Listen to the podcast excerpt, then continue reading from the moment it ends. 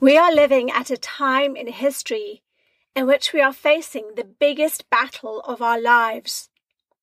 With personal relationships and families disintegrating, businesses starting and then crumbling before they've even taken off, struggling because they're not able to adapt to this fast paced, ever changing global marketplace.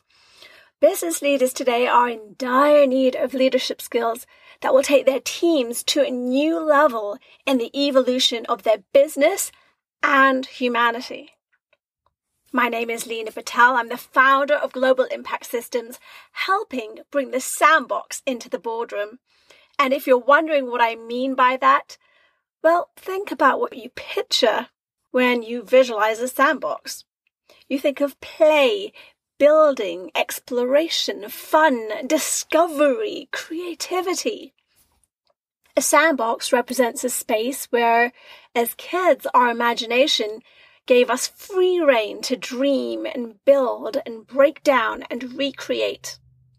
In the adult world of work, it represents a segment of time dedicated to being uninhibited and open to new experiences without preconceived ideas of what our play will lead to or how it will serve us.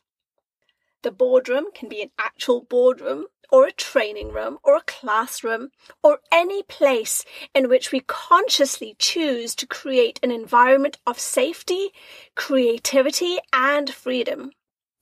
We typically think of a boardroom environment as serious, focused, outcome orientated, quite the opposite of what a sandbox means to us. So it's a juxtaposition in my mind of two realities a metaphor that represents a paradigm shift in how we need to lead and think and behave. It's kind of like Play Doh on steroids. So we need this now more than ever. We need to look at work and the world actually through a new lens, a fresh lens, because we are living in some challenging times which call for higher levels of leadership, both from ourselves, our team leaders, corporate leaders, and our global leaders. And every one of us is on a team, whether it's the team of a family, the team of a business, a community group that we're part of, a religious organization, a political party, and without effective leadership in all these areas, we, as a global team, are growing rapidly towards mass extinction. Research is showing that civilization as we know it could come to an end in less than 100 years, unless we choose otherwise. that sounds pretty dire, doesn't it?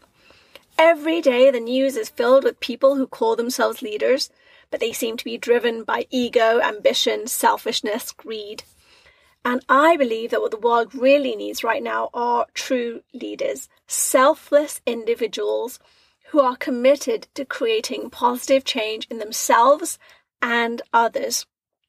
Leaders who are willing to put their heart on the line. Today, I feel like we have two choices.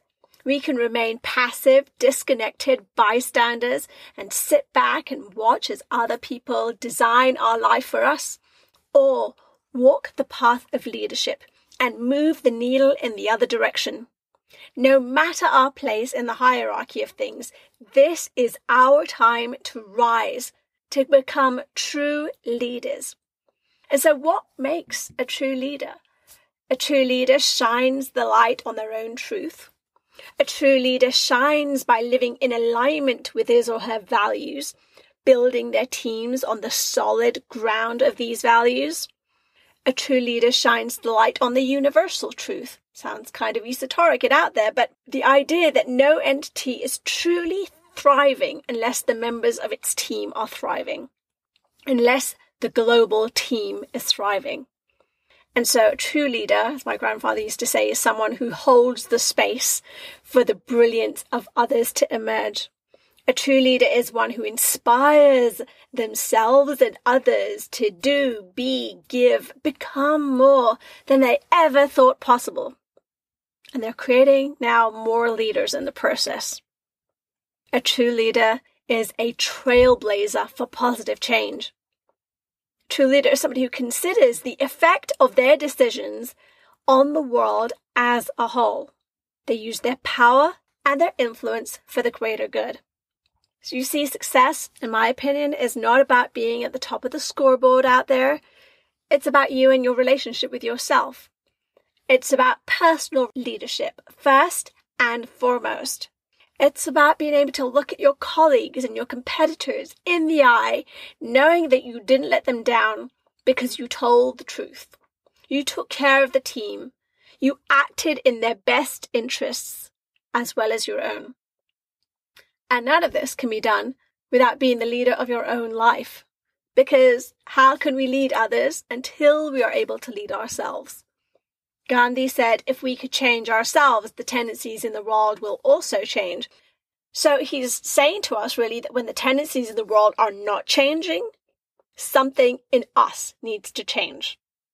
I learned this lesson when I was a young teenager. When I was 16, I formally became a Buddhist and I'd been introduced to the philosophy and practice as a 10 year old girl by my uncle. And the Buddhist perspective of justice and peacemaking and global responsibility made complete sense to me.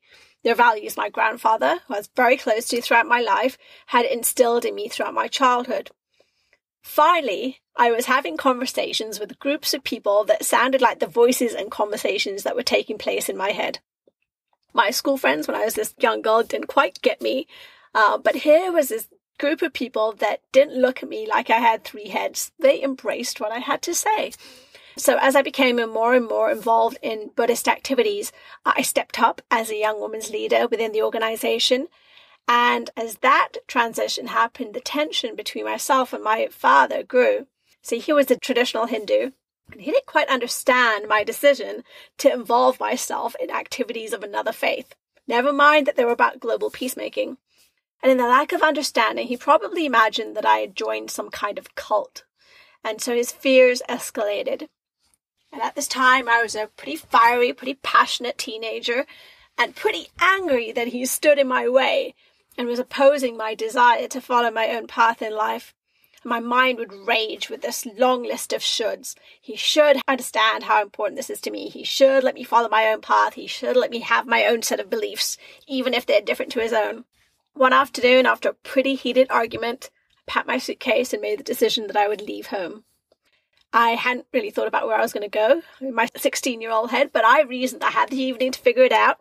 And in the meantime, I headed off that evening to attend a Buddhist Global Peace Conference. And VP, the vice president of this organization, was taking a Q&A at the end of his talk. And I thought in my mind that I would get validation and support for my decision. So I stood up in that room. There were about 500 people there, and I remember this so vividly. I shared the conflict I was experiencing with my father. And I fully expected this leader to tell me that if my father didn't support my decision, that I was right to leave. And I was inwardly gloating and having some more ammunition to fire at my father when I got home if I needed it.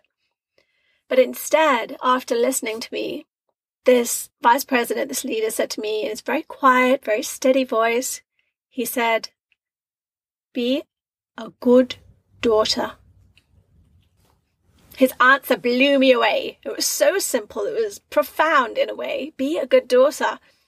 You mean I don't have to get angry? I don't have to convince my father that I was right and he was wrong? I don't even need to change him. What struck me was that by looking to dim my father's light, I was unknowingly repelling against the very thing that I stood for. And I realized he had every right to be who he was, just as I had the right to be me.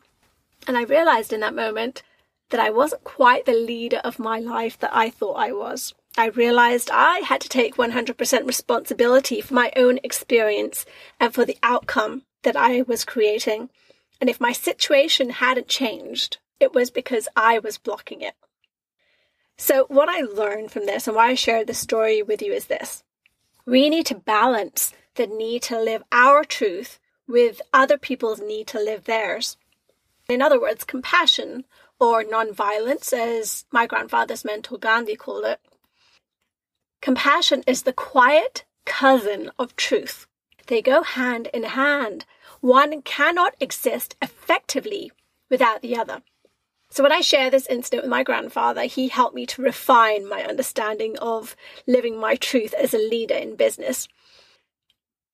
That I must speak truth to power And I must do so with diplomacy and compassion. That's what we've got to do. That's the key to lead and to influence others. Whether that was my father, whether that was my people in my community or an international organization, I've got to be willing to do the inner work. I need to be willing to put myself into the shoes of my fellow team members, as well as those people that are my opponents, my opposition. I need to be a role model of how I want others to show up. And I learned that from mentors from a solid feedback system.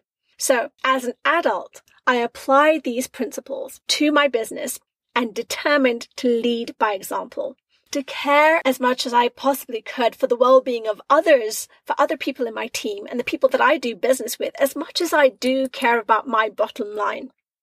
I'm so blessed that I have an amazing team around me today that go above and beyond to deliver. And this work ethic keeps clients coming back again and again to hire us. I don't have to ask my tribe or even bribe them. I don't have to ask them to always give their best. They just do it. They always deliver in excellence because we've ingrained that into our culture and how we interact and engage with each other and with other people. And they do it because they see me doing the same for them and for my clients. Every nation has a consciousness that is vibrating at the level of the minds of the citizens that inhabit it and the people that dwell on it. The questions we need to ask ourselves as leaders of tomorrow are how can we raise our own vibration to match what we want to create? How can we skillfully lead with truth, compassion, and diplomacy without sacrificing our bottom line? How can we lead with a deep respect for people and their individual truths, the things that are important to them, and do so in a way that inspires our team, attracts top talent, and has our customers running to do business with us? Here's the bottom line. If there's one thing we must start addressing as leaders in today's economy, it's this. We have to bring humanity back into business. We need to build thriving businesses with a spirit of consciousness, compassion, and collaboration. Call them the three C's consciousness, compassion, collaboration. Our businesses need this more than ever. Our people need this. Humanity needs it. So I hope this episode has served you. Please comment if you're on board with this message or if you've got a perspective or an experience that you want to share. I'd love to hear it. I truly believe that great change starts with great dialogue, and we can propel that by bringing humanity back into our one to one interactions and our higher level business operations.